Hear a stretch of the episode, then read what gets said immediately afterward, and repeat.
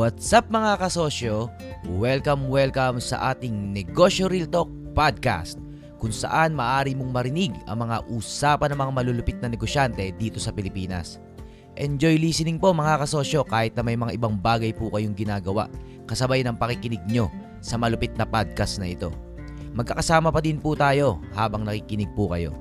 God bless mga kasosyo and salamat po sa inyong oras. Alam ko mga busy din po kayo. O tara, simulan na natin itong balitaktakang mabangis. Ayos!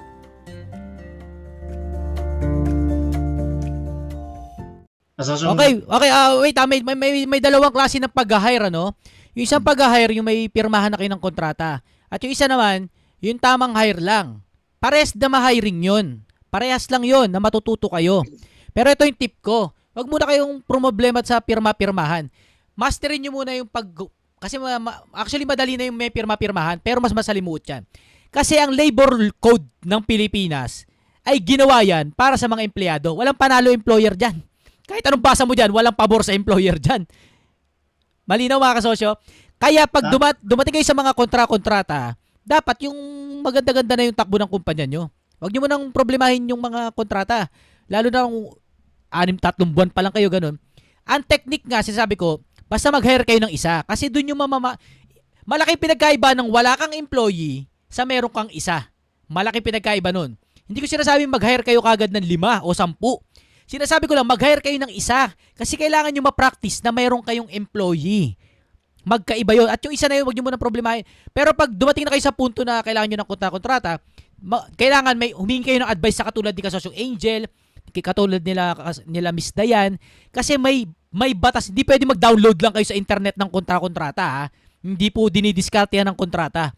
May nakasaad po talaga dyan. At pag kumikita na nga kayo, may pambayad na kayo kay Ma'am Angel, saka kay Ma'am Dayan, humingi kayo ng advice doon tungkol sa labor, tungkol sa kontrata. Kasi pag sumobra kayo ng 5 months tapos hindi nyo ginawang regular, kaso na yun. Matututunan nyo rin yun. Pero wag nyo muna intindihin yun. Practicein nyo muna magka-employee. Isa lang. Wag nyo na tipirin yung sahod na 10,000 nun isang buwan. Wag nyo na tipirin. Yung matututunan nyo naman na sakit ng ulo. Este, experience sa employee nyo na yun. Worth, ano yun? Worth it po yun. Ayos mga kasosyo, move on na tayo. Sige, sige. Okay, kasosyo. Kasosyo Angel, kamusta po dyan? Tanong ko sana kung pwede si kasosyong Pinoy Hat yung... Pwede, mag- sino pong pwedeng sumalo ng pagiging host? Alabas na po si Kasosyong Angel. Sorry po, di ko na ma- mapagpatulang. Hina lang. Oh, mahina yung net ni Kasosyong Z. Di bale next time Kasosyong Z ha. Sino mag ano, sino gustong sumalo mga kasosyo? Ay, kasosyo, try ko. Ah, si Kasosyong Pinoy Hat, welcome natin bilang host. Ah, pag-guide na lang siya Kasosyong Angel ng mga listahan diyan or anything. Ah, papo, Okay. Pasuyo na lang, Ma'am Angel. Sige, kasosyo. Ayun po. Ah, yung next natin is... Before we start, si... Si Jel Jose po. Nandito po po ba si kasosyong Jel Jose? Taga-Pasig. T-shirt printing. Shirt. So, Wala ako po yun. Iba lang yung ano, account na gamit ko. Nagamit ko yun sa account ng anak ko. Ako po Ay, Jose. okay. Hi, sorry naman. Sige. Ayun, ako. Sige, kasosyong yun. Kasosyong Angel, magpapaalam na kayo? Ah, yes po, sir. Pero magme-message po ako kay Pinoy Hat. Ah, okay. Ma'am Angel, maraming salamat po ha. Ha? Pero before ako umalis, anong tanong ko? Ano talagang real name ni Pinoy Hat? I'm curious. Ah, mystery po eh. Oh. Pinoy Hat lang. Ano lang? Pinoy hat lang. Tawag dito screen name. Okay lang, okay lang screen name. Okay. Sige po. Tama. Maraming salamat po sa Ma'am araw na Angel, salamat ha. Ah, mga Ah, kasosyo, salamat shout sa pag-assist. Shout out ha. Pag kailangan nyo ng ah, tulong sa pagpaparehistro or cons- kailangan nyo ng may problema kayo sa anything legal legalities, si isa si Ma'am Angel sa makakatulong sa inyo or si Miss Dayan. Oh. Ang mag- magpakonsulta lang kayo kay Ma'am Angel. Parang doktor 'yan. Ang konsulta, taman libre lang 'yan. Pero pag gagamutin na kayo, syempre may bayad na rin 'yon. Pero kayo matakot. BIR din. May BIR din po siya. Papa, meron din po si Ma'am Angel. Ayun. Sige, madam, Ah, mag-chat ako sa iyo ah. Ayan, kontakin niyo si Ma'am Angel ha, mga kasosyo. Pero walang Eto ha, huwag niyo abusuhin ng kabaitan ni Ma'am Angel ha, mga kasosyo, huwag niyo abusuhin. Nagsusumbong sa akin 'yan si Ma'am Angel. Bablock ko yung mga kasosyong matitigas ang ulo ha. Huwag niyo kasi abusuhin yung tulong lang hindi ano. Hindi yung pinatrabaho nyo na yung trabaho nyo dapat. Basta yun. Basta walang abuso, no? Walang abuso.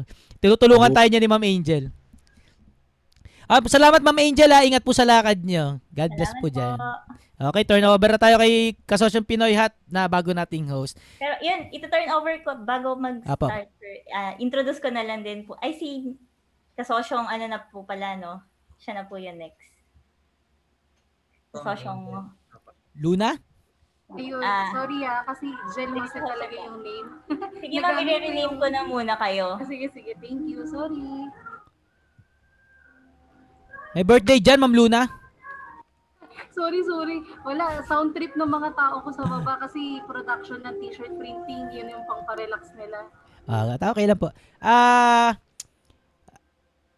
magtanong na si Kasosyong Jel. Kasosyong Jel, oh. Ayan. Sige po, please. Pakinggan namin kayo. Okay, yun po. Bali yung question ko, kasi medyo matagal na rin yung business namin sa t-shirt printing. Seven years na rin siya. Madalas ko nagiging problema yung sa budgeting. Tapos, lately lang din ako nagpa-practice nung talagang as in sa cash flow kasi ngayon ngayon pa lang lumalakas yung business. Ang problema ko, yung, halimbawa magbabudget ako, tapos merong mga unexpected gastos. Ah, Yun, yung ganun siya. Bali ang nangyayari, yung dapat na para sa savings, may papasok ko na rin siya din sa cash flow. mm Bali parang wala na talaga akong hawak na savings na masasabi. Umiikot lang sa business. Apa. Nakakapagpasweldo naman, ah, nakakatakbo naman yun siya. Pero parang okay lang ba yun na hindi ganun kalaki yung hawak ng savings? Ah, okay. Ah, ano no mga kasosyo, ang cash flow hindi yan savings. Ang cash, eto, may dalawang klase ng cash flow. May isang positive cash flow at saka negative cash flow. Hindi porkit umiikot yung pera nyo, eh, very good na kayo. Ang pinopromote natin, cash flow kasi versus ipon. Yun yung dalawa. Cash flow versus ipon, galit ako sa ipon. Cash flow kayo. Pero sa cash flow, sa pagpapaikot ng pera, may dalawang klase. Positive cash flow sa negative cash flow. Pwede kayo nagpapaikot ng pera, pero wala, walang nangyayari. Negative kayo. Yun yung pangit na cash flow. Oo, gets yun na yung mindset. Hindi kayo nag-iipon. Nagpapaikot kayo, pero talo kayo. Ibig sabihin, hindi nyo nagagamit ng maayos yung pre-sale at saka yung postpaid sa, sa supplier. Ibig sabihin, lahat ng pera nyo, pawaldas kayo ng pawaldas. Hindi nga kayo nag-iipon, gastos naman kayo ng gastos. Pag nagpaikot kayo ng pera, palabas ang tapon. Hindi ganyan ang cash flow. Ang cash flow, pag gumastos kayo, pagbalik, mas madami. Tapos sa, pumasok sa inyong pera, gagastos, papaikutin nyo yung konti, pero may natira sa inyo. Hindi ipon yun, kasi hindi sa inyo yun eh. Yun ang sinasabi kong cash flow. May cash flow na negative cash flow, may ka- cash flow na positive cash flow. Although, okay na, nagpa-cash flow na kayo. Ang practicein yung ma-perfect, yung positive cash flow.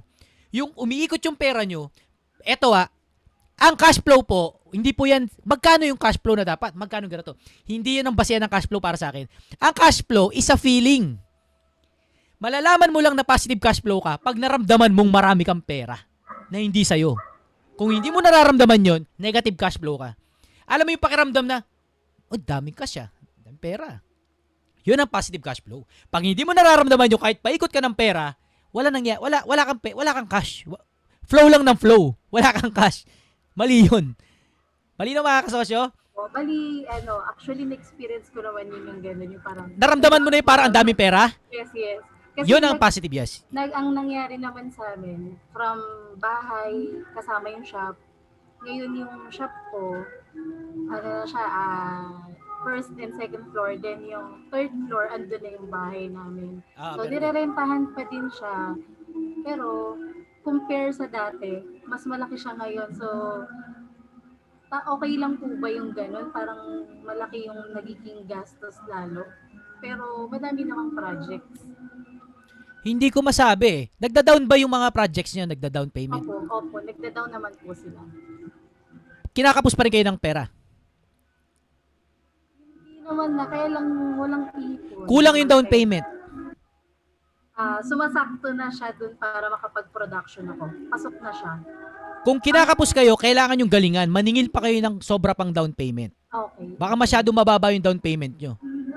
Tama na, okay na, very good. Naniniwala na ako nagka-cash flow kayo kasi may down payment, no? Pera muna bago trabaho. Opo. Kapos pa rin. Ibig sabihin, is either mahi, maliit yung down payment nyo or ang laki kagad ang binabayad nyo sa supplier. Sa supplier, liitan nyo naman yung down payment nyo. Okay po. Nag-PPTC naman na ako. Nagche-check kayo. Opo, opo. Oh, very good naman doon. Opo. Laging ganun nyo lang lalaruin. Customer, bayad muna, palakihin nyo yung down payment. Sa supplier, matagal naman kayong magbayad. 90 Okay. days, 100 years bago kayo magbayad. Okay, okay, okay. Y- Doon yung mararamdaman ang dami yung pera. At yung pera na yon pwede nyo gamitin saan? Sa reinvesting.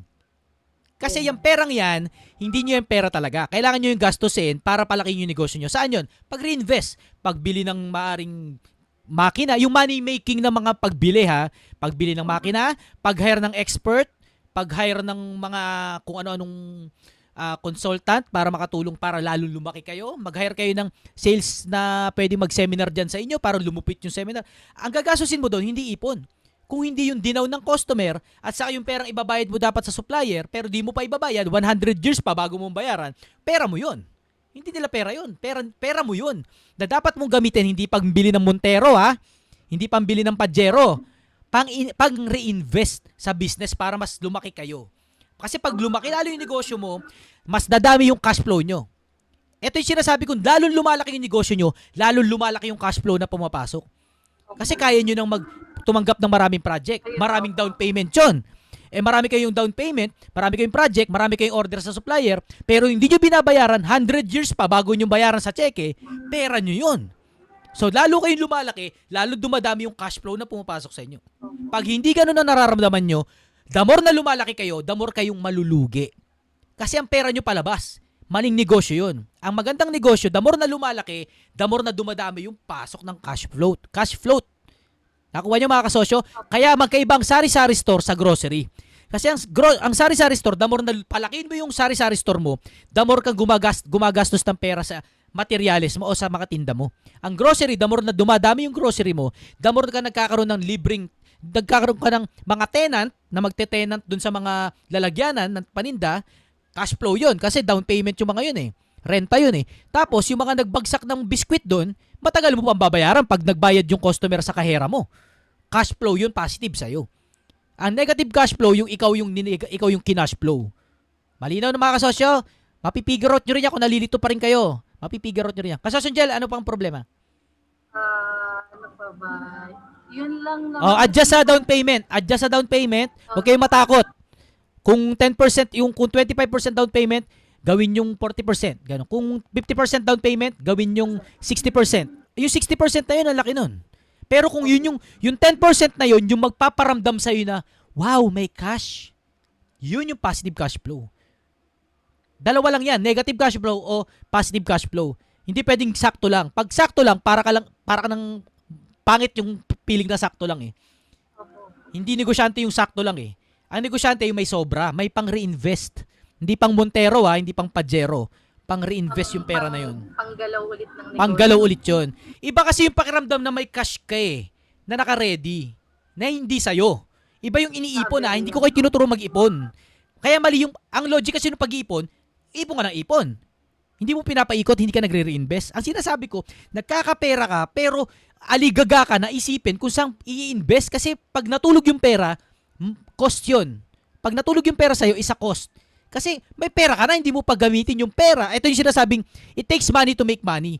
Kapag may cash float ka na, hindi sa simula. Kasi pag may, ka, may pera ka na, pwede ka na, ito ha, pag may, may pera ka na nun, pwede ka nang bumili ng isang milyong vaccine, tapos after 6 months, tutubo ka agad yung isang milyong vaccine na binili mo. Kasi may pera kang pang reinvest. Yun yung sinasabi ko, may pera kang pang reinvest na pag gumalaw, pag gumalaw ka, pag bumili ka ng, ng, ng kung anumang mabilisan na transaksyon, may pera ka madudukot kahit hindi sa'yo. Ayun yung sinasabi kong free money. It's a free money. Case in point, hindi, hindi ko na example, baka isipin nyo yung diskarte. Ah, basta, ah, may pera kayong, may pera kayo naiipon na hindi sa inyo. Mahalaga yung elemento na hindi sa inyo eh. Kasi doon kayo tatalino eh. Kasi pag nalaman yung sa inyo yung pera, bobobo kayo eh. Ah, ang dami kong pera. Bibili lang ng kung ano-ano. O bibili ka ng kung ano, tapos maging relax ka. Ang maganda sa may pera, tapos aligaga ka, yung utak mo, ano eh, firing all cylinders eh. Exciting eh. May pera ka pero di sa'yo. Pag hindi nyo pa naramdaman yun, mga kasosyo, namimiss nyo yung opportunity na gumana yung utak nyo ng talagang doble-doble. Halimbawa ngayon, bigyan ko kayo ng ah, 500,000. Bigay ko sa iyo yan, pero hindi sa iyo yan, akin yan. Ngayon, gumawa ka ng paraan para dumami ang pera na yun lalo. Ang sarap ng pakiramdam na yun. Binigyan ka ng pera, hindi sa iyo, pero may kakayanan kang kumita gamit yung pera na yun. Yun din yung cash flow. Ano kay, hindi ka, wala kang deadline. Pero pressure ka na mag-isip. At ang maganda sa pag-iisip na to, hindi to parang utang na kailangan mong bayaran kagad. Ang maganda sa option na to, chill ka. Peaceful ka. Kasi hindi mo na mautang yung pera na yun eh. Trinabaho mo yun na magkaroon ka ng pera. Importante na chill ka eh. Kasi pag bawa may pera ka nga, may pa 100,000 ka, eh inutang mo naman sa bangko. Hindi peaceful yun. Kasi ta- buwan-buwan tumutubo yan eh. Kasi laki pa ng tubo. Ang peaceful, yung may pera ka, hindi tumutubo, pero nandyan lang. At pag nakaisip ka ng investment, automatic pera. O siguro nagkaroon ka ng, paiba- ng isang milyon, cash float lang. Nag-down yung customer, late mo nang babayaran yung supplier, may isang milyon ka dyan. Bumili ka ng tatlong second hand na kotse, papalitan mo ng pintura, after 3 months, yung tatlong kotse na yun na isang, alagang isang milyon, 2 million na yun pag rinin, binenta mo ulit. Kasi ginamit mo yung perang cash float sa'yo, ginamit mo sa, sa, sa pagkakitaan. Isa free money. Walang pressure, chill lang. Di ba? Yun ang mayaman.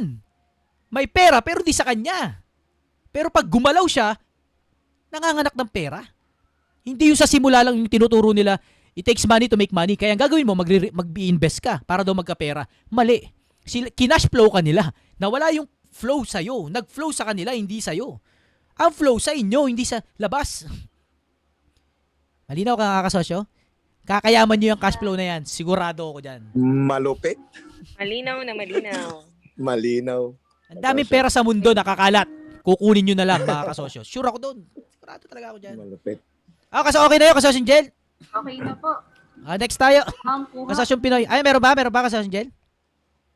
Okay na po. Salamat. Thank you, kasosyo Jel. Kasosyo Pinoy hat. Anong lagay natin dyan? Yun, no? So, ito na. Ang susunod na magtatanong si Ma'am Yan Garcia. Ang location niya is Santa Ana, Manila. Nature of business, buy and sell, online seller, and bigasan. Ang tanong niya kasosyong Arvin is regarding sa inventory and sales. Pasok, Okay. Ma'am Yan Garcia. Yeah. Thank you, kasosyo Pinoy hat. Kasosyong yan.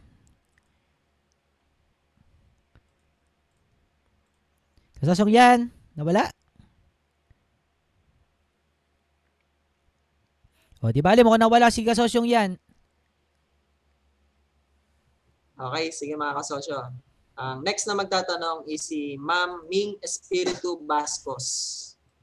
Ang location niya, taga Dubai, OFW, UAE. Nature ng business, clothing brand. Ang question niya, kasosyong Arvin, kung a- alin ang uunahin, kung sa wedding gowns and party dresses or mga ordinary, ordinary clothing lang po. Mm, Yun, very sorry. good. Thank you, kasosyong Pinoy hat. O, pakinggan natin yan si kasosyong Angel ba? Pangalan niya? Ah, kasosyong Ming, Ming Espiritu Bascos. Ah, Ming. Kasosyong, kasosyong Ming.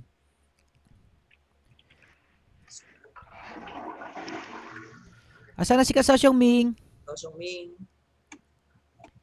So, oh, wala ah. Nawala din. Okay, next po tayo. Next po is Nakamute si... po, nakamute siya. Ah, nakamute lang kasosyong Ming. Where are you? Ayan, wala yung nakamaroon. Ayan, kasosyong Ming yan. Okay. Thank Yan, po sa yan. lahat. Good Ayun, sa inyong yun. lahat. Um, after lang po dito sa amin. Maraming salamat ulit sa pag-welcome po sa akin. Ah, first po, matagal na nyo na akong fan dito sa ano niya. Tapos may concern lang po ako. Actually, ito ay naumpisahan ko na po bago pa po ako mag-abroad. Ah, may shop na po ako dati sa Pinas, sa, ah, particularly in Ordaneta, Pangasinan po. Apo, apo. Tapos, nung nag-abroad po ako noong 2006, ah, nag, ah, na ano ako na nagiging master cutter po ng wedding gowns at party dresses dito po sa UAE. Ang ano ko ngayon, noong 2018, umuwi po ako, nagbukas ako ng dress shop po ulit at tailoring shop. Apo. Tapos yung nakuha ko magiging cutter ko na dati kong boss, so nag-usap na kami, okay na ang lahat. So nag-rent ako ng ano sa Villasis Pangasinan, nag-rent ako ng shop, pinaayos ko, pinasalamin ko lahat. In short, gumastos na po ako ng pera doon. Apo. Hindi po siya tumuloy pagkatapos niyang nakakuha na po ng pera sa akin. Yun ang Oh. masakit. Walang pa po sa amin. Kumbaga, ninong ko siya sa kasal, aha. nagtiwala niya. So yung shot two years na walang walang tao pero may binabayaran akong tao na nagbabantay. Ang hirap po Mm. kasi mag mag ah, ano noon na maghanap ng cutter which is siya sana ang magkakat po sa mga patahe. Ngayon po, pinasara ko. Nagka-penalty ako sa BIR hanggang sa nagrenta ako ng two years na walang kinita as in. Luging-lugi po. Pinaayos Apo. ko ang shop lahat-lahat. Tapos, ang concern ko po ngayon, ah, tatapusin ko na lang since ah, meron akong, bago po yung kontrata ko ngayon, ang plano ko po is magbubukas po ako by the year to- 2023 kasi tatapusin ko na lang po yung kontrata ko 2023. Ah, ang ano ko, since nasa field po ako, actually, yun talaga ang trabaho ko po na yung nasa fashion po ako, pananahe, ah, sa wedding gowns at saka kahit anong klaseng damit po. Mhm. Ngayon, ang concern ko, ah, kung alin ang una kong uumpisahan, kasi parehas na gusto ko po, sa wedding gowns and cocktail dresses or sa ordinary clothings po. Alin po ang, kumbaga kung sa inyo po, ah, kailangan ko bang paghiwalayin sila? Kasi kailangan nating may niche, di ba? Pero ano po sa palagay niyo, Sir Arvin? Ah, good question. Ah, mga kasosyo, ganito, no? Dalawa ang pinagmumulan ng simula ng negosyo. Magsisimula kayo, no? Dalawa ang simula niyan. May dalawang bagay lang kayo, makapag-start na kayo. O, isang bagay lang pala. Hindi pera ang kailangan nyo. Kailangan nyo lang ng produkto o skill or market na pagsisilbihan. Let me explain. Kala nung iba, produkto lagi ang simula. Produkto. Kailangan meron akong tindang pagkain para may negosyo na ako. Walang problema doon. Ang mas makapangyarihan, yun nauna yung customer. Nauna yung market. Pinagdidesisyonan din kasi yun eh. Papaliwanag ko. Halimbawa sa atin dito. Nauna kayong market. Nauna kayong market ko na pagsilbihan. Wala akong produkto sa inyo. Wala akong produkto. Pero pag may napigro out akong produkto na kailangan ng market nyo, natin, isa instant business. Kasi nauna kayong market na ine-imbentuhan ko ng produkto. Market muna bago produkto. Sa case ni Kasasyong Ming, may product na siya. Gown or ordinary clothing. Okay na. Okay yun. Ang second na question, anong market mo ibebenta yan? Kung tatanungin niyo ako Kasasyong Ming kung anong pipiliin niyo kung gown or ordinary clothing, ang tanong ko, anong market nyo ba ibebenta? Anong market kayo involved? Anong market na meron kayo? Anong market na madali nyong matap? Kasi walang problema sa produkto eh. Ang problema nyo ngayong customer. Kasi pangit yung negosyong gumawa ka ng produkto tapos nag-abang ka kung sinong bibili. Mali yun eh. Gagawa ka ng produkto kasi may customer na may kailangan ng produkto mo. Ang logic ng mga negosyante ngayon, marunong magluto. Magluluto ng bake bake sushi, bake sushi ganun. Magluluto ng ng pandis, magluluto ng cake. Mali eh. Unahin nyo muna yung market. Ang ibig ko sa market, halimbawa marunong ka mag, magaling ka magluto ng cake.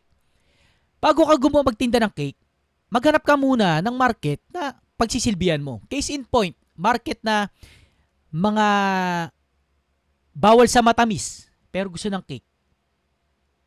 Ngayon, ang utak mo, uubusin mo kung paano ka gagawa ng cake para pagsilbihan yung market na bawal sa matamis pero gusto ng cake. Mas madali ibenta yun. At wala kayong kalaban dun. Kesa naggumawa na lang kayo kagad ng chevron cake o kung ano mang cake yan. Tapos, pinost sa Facebook. Tapos, nagtataka kayo, ba't walang bumibili? Eh, kasi walang mark, hindi nyo inumpisan sa market. Market muna. Parang kayo. Nabuo muna ang market. Kayo market kayo eh. Kaya target kayo ng mga kalaban ko eh. Gusto kayong perahan eh. Eh, Kasi isang market kayo. Isa kayong community. Tayo, isa tayong community. Niche tayo, niche. Ta- niche tayo. Kaya pag tinarget tayo, pera agad. Kaya kaya iniiwas ko kayo sa mga yun eh, sa mga target kayo kasi pinapangalagaan ko kayo. Pero kung meron meron sil merong produkto na ginawa para sa atin, targeted kasi ginawa specific sa market. Hindi produkto tapos naghintay ng market dumating. Magkaiba po yun. Hindi yung gagawa ka ng gown, tapos maghihintay ka kung sino bumili ng gown. Mali. Ang maina, market muna. Bawag, marunong tayo gumawa ng gown. Okay, business natin, marunong tayo gumawa ng gown. Anong market kaya tatargetin natin?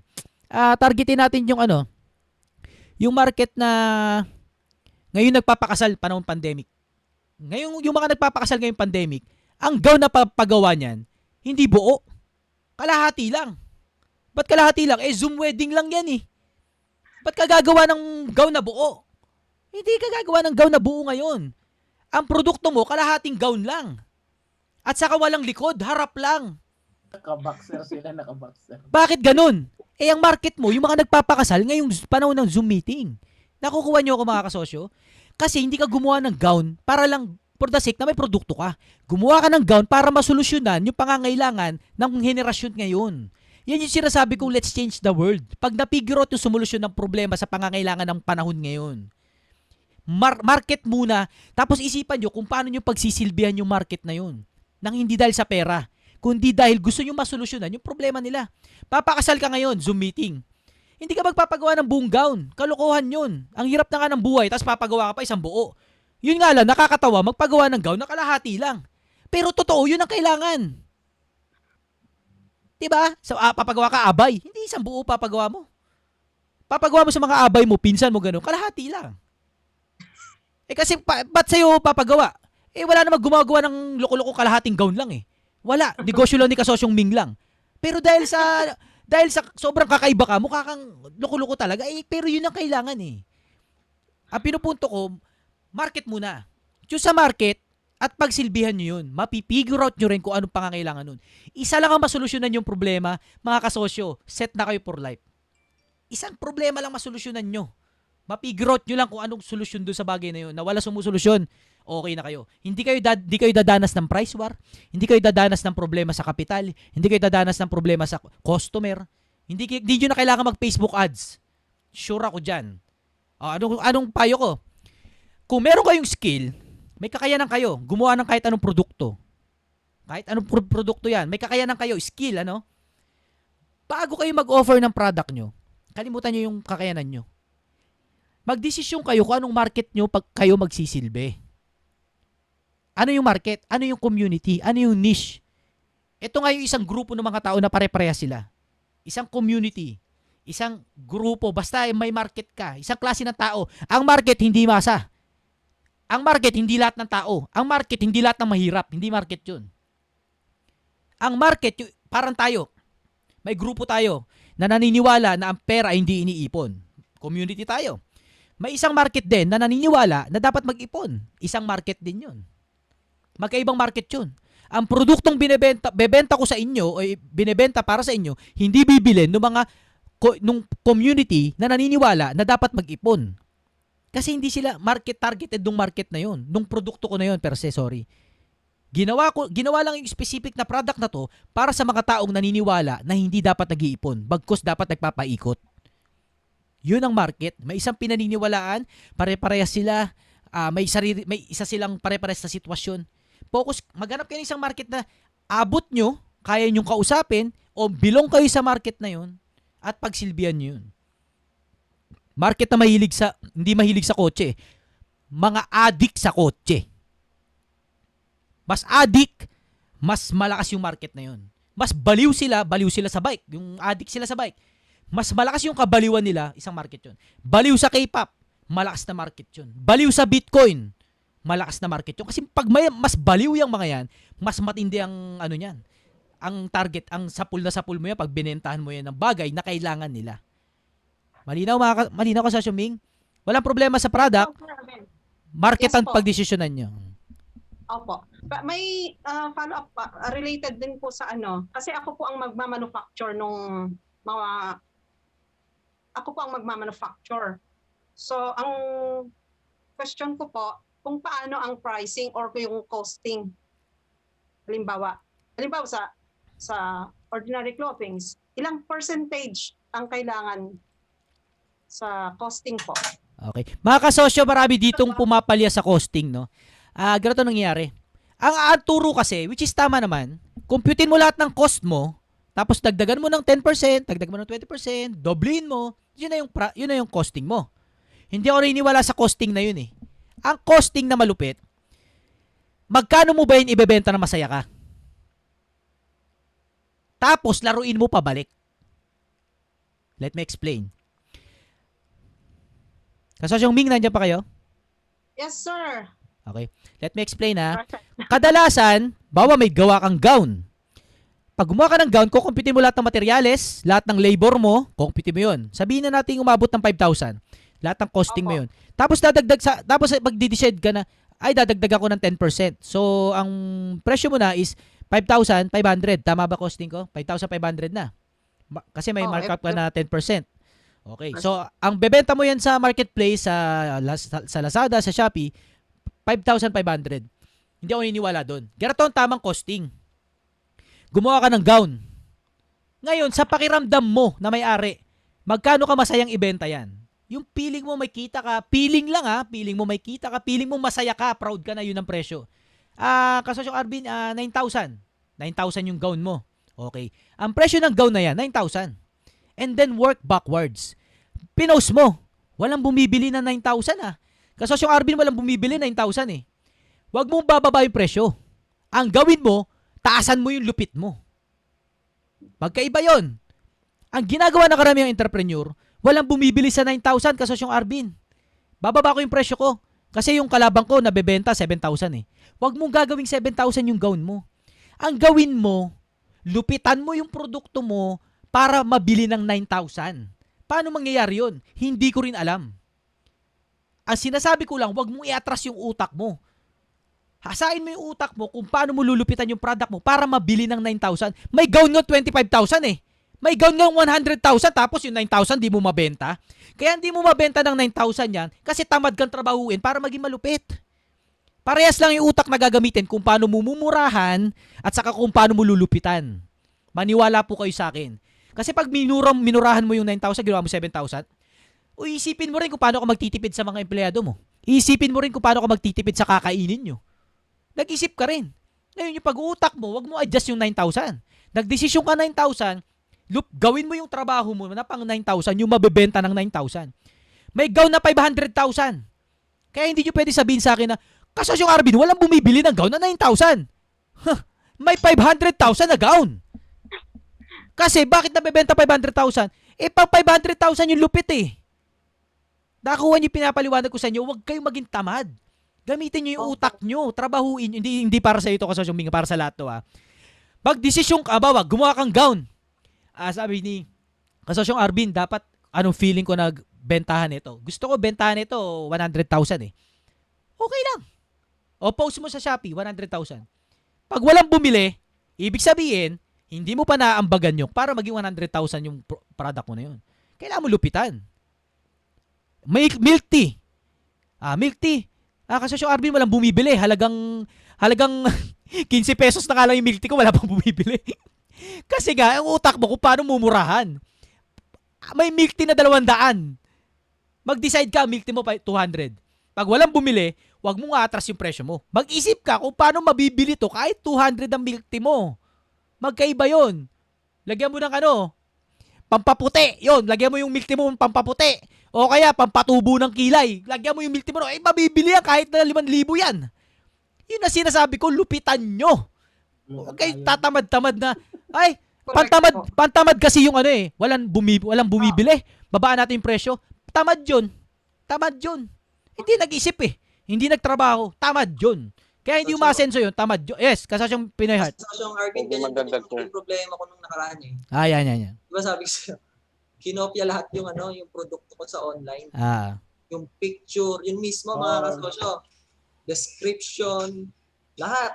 As in, gawaing tamad. Ang pinagkaiba lang yung quality kasi malaki yung sa amin. Ginawa niya maliit. mm, From 300, ginawa niya 60. Sobrang naapektuhan yung yung product ko na yon. So, ang naging sistema, sige, nung, nung una kasi, ayoko pa i-share sa inyo kasi eh, masyado pang maaga kasi baka mamaya hilaw naman pala yung share ko sa inyo. mm. So ngayon medyo naluluto na siya. Mukhang naging effective. Tama si Sir Arvin kasi nung time na nangyari na sa akin to eh, nung offline, Mm. pinopya talaga. Lahat lahat kami. Magkakatabi kami. Puro yun ang produkto.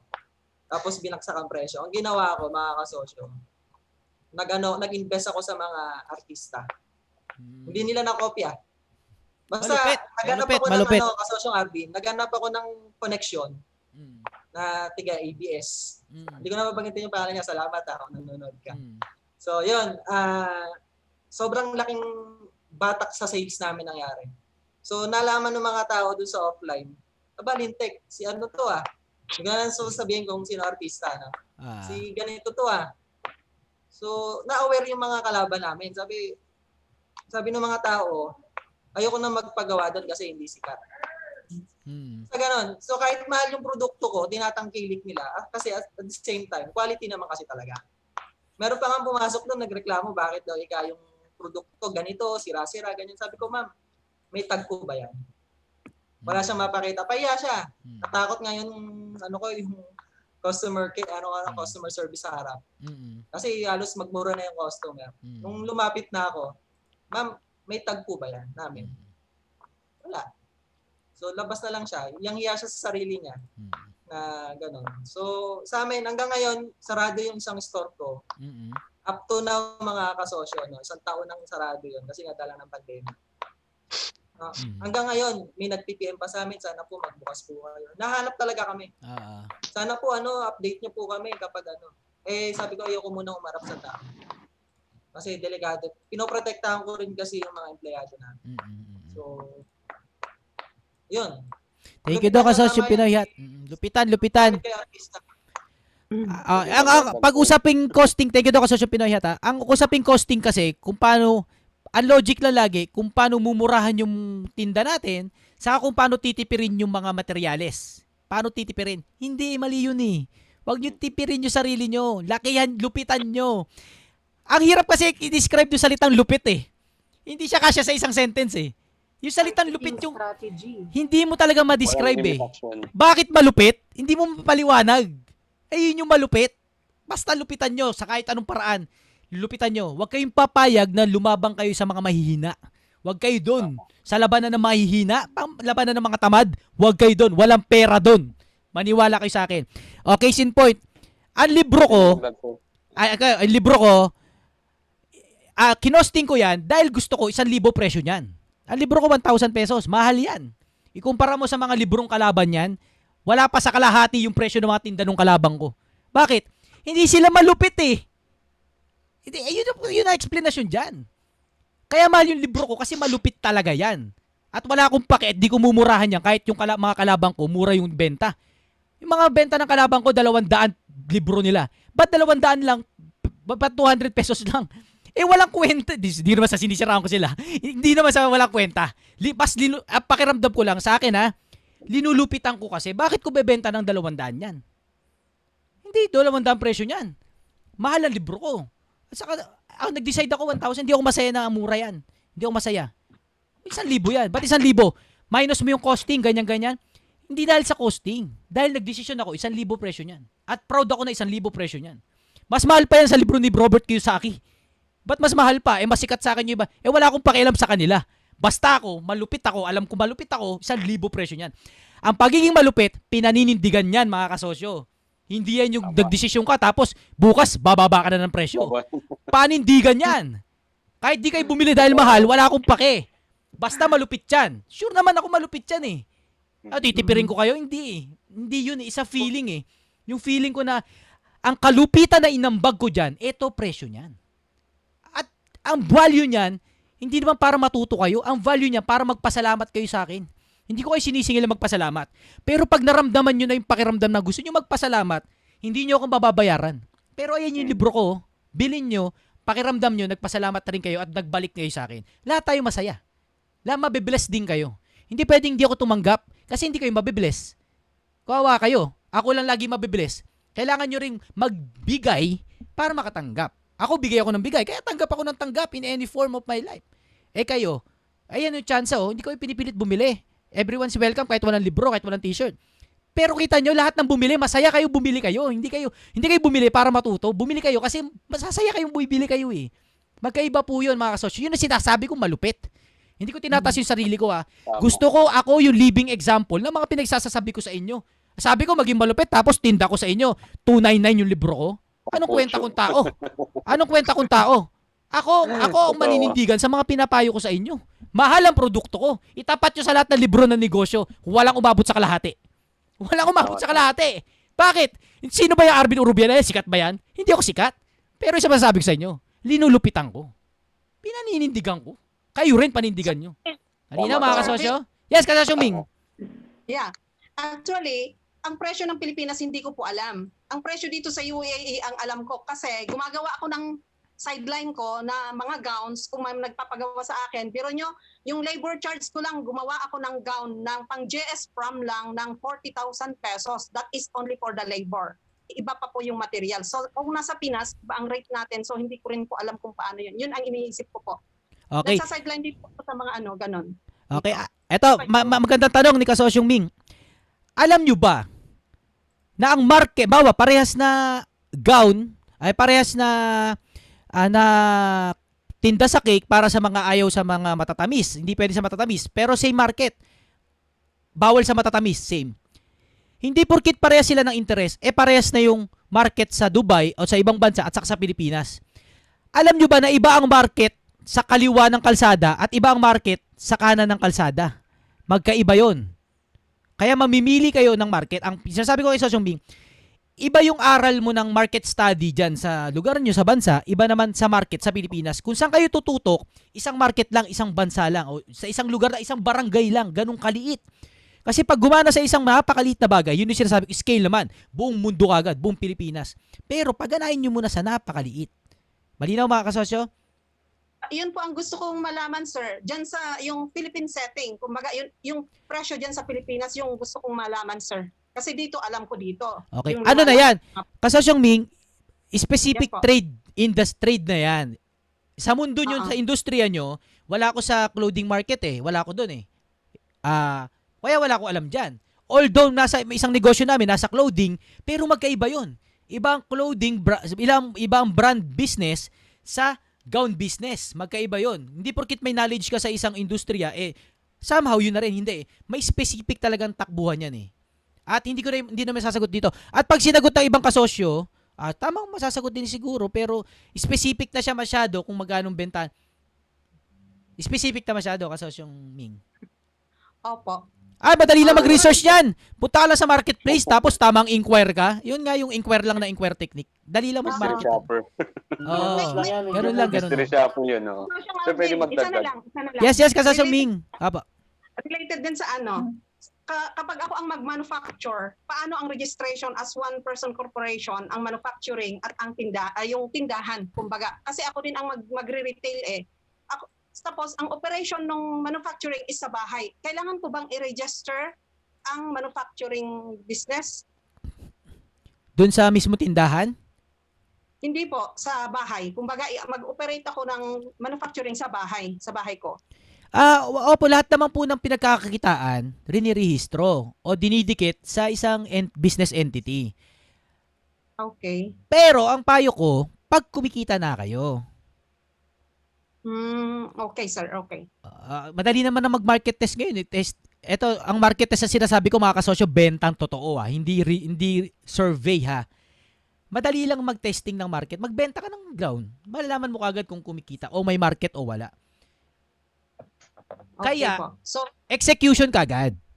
Hindi Opo. rehistro Kasi muna. ginawa namin, ang Yes, ginawa namin, sir, yes, ah, bumili na po kami ng rights ngayon kasi mura ang rights sa sa munisipyo ngayon. Yung Ah. mga rights ng pwesto. So bumili kami, i- instead na magrenta kami sa panahon ng mag-open na po ako ng business, ang ginawa namin is bumili kami ng rights para mas mura-mura or wala na kaming gagastusin sa rental. Mm. Kaya ang ano ko, yun sana, pag may nagawa, i- i-display ko doon. Hindi po ba advisable yung ganun, sir? If ever?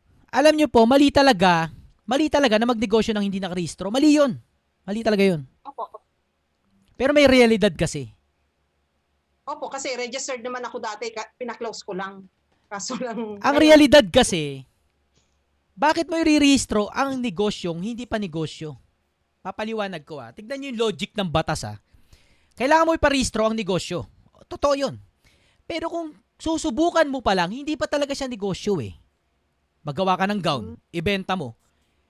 para sa akin, hindi pa siya business. Ah, kailan papasok yung business na? Pag talagang operational ka na. Sino magsasabi na operational ka na talaga? Walang makapagsabi, ikaw lang. Kailangan mo na parehistro kapag operational ka na. Pero, ang operational, yung talagang kumikita ka na, oh, alam mo yung profitable ka na, hindi yung pinarehistro mo, tapos tetestingin mo pa lang. Hmm. Kasi talo kayo dun sa rebound. Lulugiin kayo ng gobyerno. Walang masa ang gobyerno ginawa yan para kailangan talaga lahat ng ris- ng business iparehistro. Kasi kung hindi nakarehistro yan, sino nga habulin mo pag may masamang ginawa yan? Oo naman. Pero sa startup ah, point of view, hindi ka pa business hanggat hindi pa totoong business yan. Sino magsasabi na totoong business ka na? Pag may, pag may customer ka na, pag nagbabayad na sila, pag nadi-deliver mo na, pag kumakash flow ka na, pag kumikita ka na, business ka na. Pero kung iisipin mo, kung magsisimula ka pa lang ng tahian, kung para sa kung ano-anong rehistro bayaran mo, rights bayaran mo, para sa akin ang gagawin ko kagad. Magtahi tayo ng gown, i-post natin sa marketplace. Let's see what happen. Yung kagad, wala nang iba-ibang kung ano-ano pa. Walang kung ano-ano, walang paggawa ng ganito, walang ganyan. Simple lang, product market lang ang trabaho ng startup. Produkto mo, iharap mo sa customer na kala, kala mo yun. Pag nagtagpo yan, kumikita, may business ka na, parehistro ka na. Pero hanggat di mo napipigure out yung product mo at saka yung market mo, hindi ka pa business. Kasi tatanungin ka rin naman ng gobyerno eh. Anong business mo? Account po. Magkano kita mo? Wala pa po. Ano sasagot mo? Wala. Eh kasi wala kang data. Kaya kung titignan mo, kailangan alam mo yung sagot doon. Eh paano mo lalaman yung sagot doon? Eh wala ka pang execution. Eh, anong tama doon? Eh, kayo mag-decide kung anong tama.